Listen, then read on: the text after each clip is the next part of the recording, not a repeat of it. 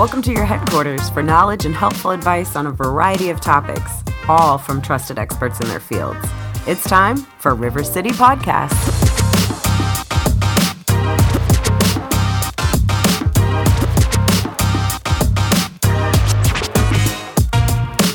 Today, we're talking to the Richmond Tool Bank and Executive Director Toby Vernon.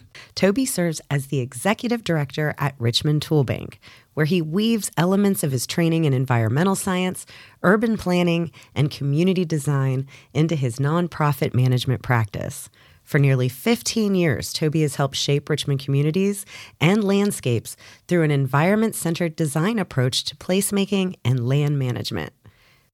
All right, Toby, welcome to River City Podcast. Jess, it is my distinct honor, pleasure to be here yet again. Love it here. Thanks. In addition to Halloween, which all the kids are excited about, there is another big deal in October, and it is Arbor Day. So tell us a little bit, Toby, about what you guys are up to. Yeah. So Arbor Day RVA, it's a citywide celebration of trees. And of course, all the amazing things that come from having a healthy community and urban forest. So it is. This is the 50th anniversary of Arbor Day. So this is Arbor Day RVA, mind you. Right. And Arbor Day happened, uh, National Arbor Day happened in April. So it's the, I think, third weekend in April. This is Arbor Day RVA. And we do Arbor Day RVA in October because fall is the best time to plant trees in this growing region. To understand what we're doing now, I have to tell you how Arbor Day RVA started in 2020. This is a big shout out to my friend, colleague, and amazing tree champion Daniel Klein, who is a top lad for all the reasons that I don't have time to go into. But in 2020, Daniel Klein received an offer of 12,000 redbud seedlings from Dominion Energy because they were doing Project Plant It. Every year, Dominion does Project Plant It and gives away a bunch of seedlings to elementary school kids. Well, school was not in 2020. Right. So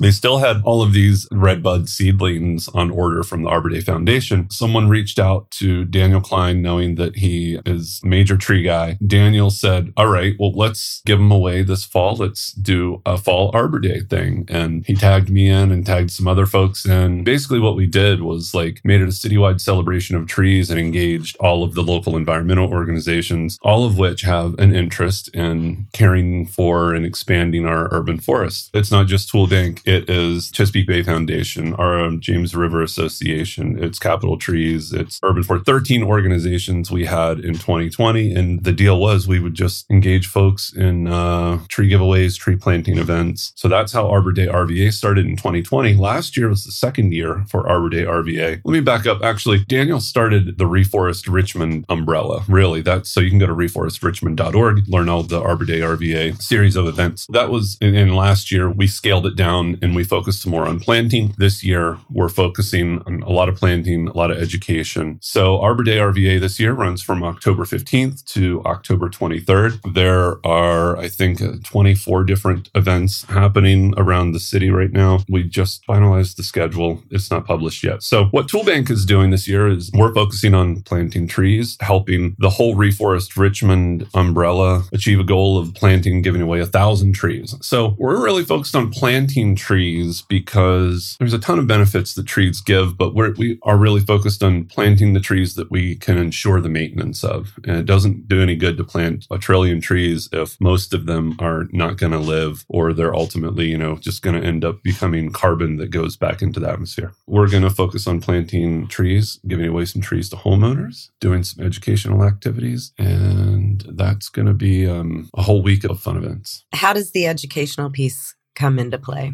weirdly, there's still a little bit of mystery around what a community forest is and the value of having a thriving, diverse community forest and urban forest. Here in Richmond, there's a, a magnificent body of research that shows the concentration of heat vulnerable communities and how those heat vulnerable communities are based around old discriminatory racist housing and development policies from 70 years ago. The education that we focus on is a lot about tree equity, green space equity, hopefully stoking some passion, but also tapping into the passion that already exists in so many people to do things like plant and care for trees. The education that we are focusing on is around urban heat island, tree equity, proper planting, care, and maintenance of trees. And we're also partnering with the Division of Urban Forestry to lead two important programs. One is a citizen science program that collects the data of our urban forest tree inventory. And the second is a volunteer powered program that waters the trees that are planted around the city. There's a lot of community service and, and civic engagement that can be done around urban and community forests in order to bring greater equity to the, the urban forest, not just for the short term, but for the long term, hopefully cultivating a new generation of tree loving and tree inspired people. As an individual, I imagine it's pretty turnkey to go to your website, figure out how you can get involved and volunteer to help. But is there also something in place for, you know, if there's a local teacher that wants to have her class get involved or organization, is there opportunity for that with this? Yeah, Arbor Day RVA right now, it's basically a signal boost for anybody who wants to hold an event. So you don't have to, you can either join an existing event. Like I said, the schedule of events is published at reforestrichmond.org. So you can join an event, but you can also just reach out to us and have your event signal boosted by us. So September 1st was the deadline and we're past that now, but there's a lot of opportunity to, to sign up for scheduled events to plant trees. So on October 15th, for example, Toolbank will be planting 175 or 250 or so trees at Forest Hill Park. So you can sign up to volunteer with us there, or other organizations will be having tree giveaways and tree planting projects too. And I assume if people want to get involved in planting some trees and celebrating Richmond's Arbor Day, you can help them with the tools. That's exactly right. So we've been doing these environmental projects for a few years, and we have some sponsorship dollars that allows us to waive all of the tool handling fees all the tool borrowing fees for all of the Arbor Day projects. So everyone who's planting trees, who's holding an event, they can just borrow tools through the tool bank and they're all sponsored. All those fees are, are waived. And the dates again, Toby? It's October 15th through October 23rd. And you can find the schedule of events at reforestrichmond.org. We'll link through our website at richmondtoolbank.org. We like to do this under the Arbor Day RVA, uh, the Reforest Richmond umbrella. So all of the information is right there. Beautiful. Well, hopefully everybody will get out and at least take some part in this. I have been hearing a lot of people that I've worked with, a lot of companies mentioning it. So it feels like there's a lot of energy toward this yeah. this year. Well, there is. I, you know, I think the realities of tree inequity and the disparate effects, the extreme and disparate effects of, of urban heat islands is so much more well understood now than it has been in years past. And so trees are a, a fun and easy way to get involved at a deeper level with environmental justice, environmental inequity. And um, I invite everyone to join us in that effort to bring greater greater equity to uh,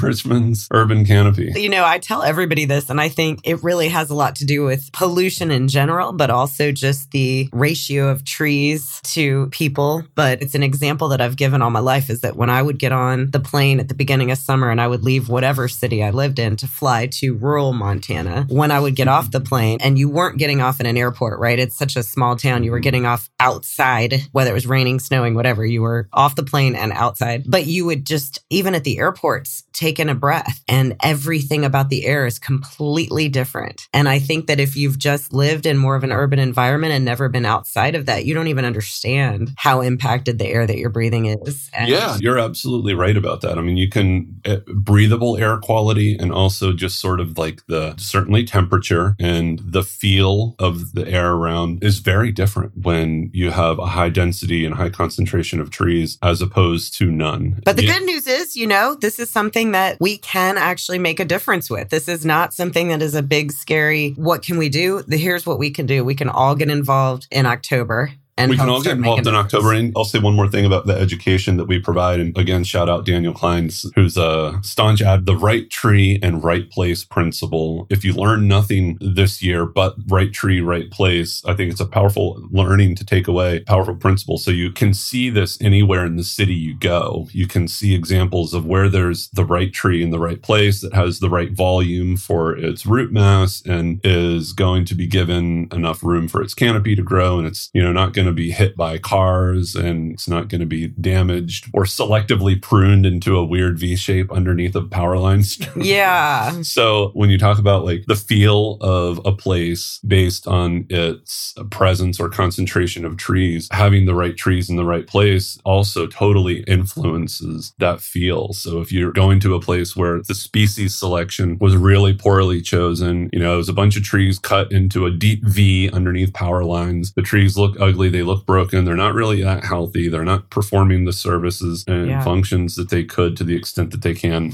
There's uh, a lot of ways to get involved. Go to rich, reforestrichmond.org, get involved with an event, just stay active and stay involved. This is a sort of one way to get a foot in the door and you can slide on into the room. There's a lot of cool stuff inside. Then you can just go into Thanksgiving with your family feeling like you did something good. You can go in feeling something good and you can go back to that place and see that tree that you put into the ground and you can watch it grow and uh, take great pride in that contribution you made to all of humanity. I love it. And thanks for being here, Toby. Love being here, Jess. Thanks. Thanks for listening to River City Podcasts. If you're interested in setting up a podcast for your business, go to rivercityconsulting.com.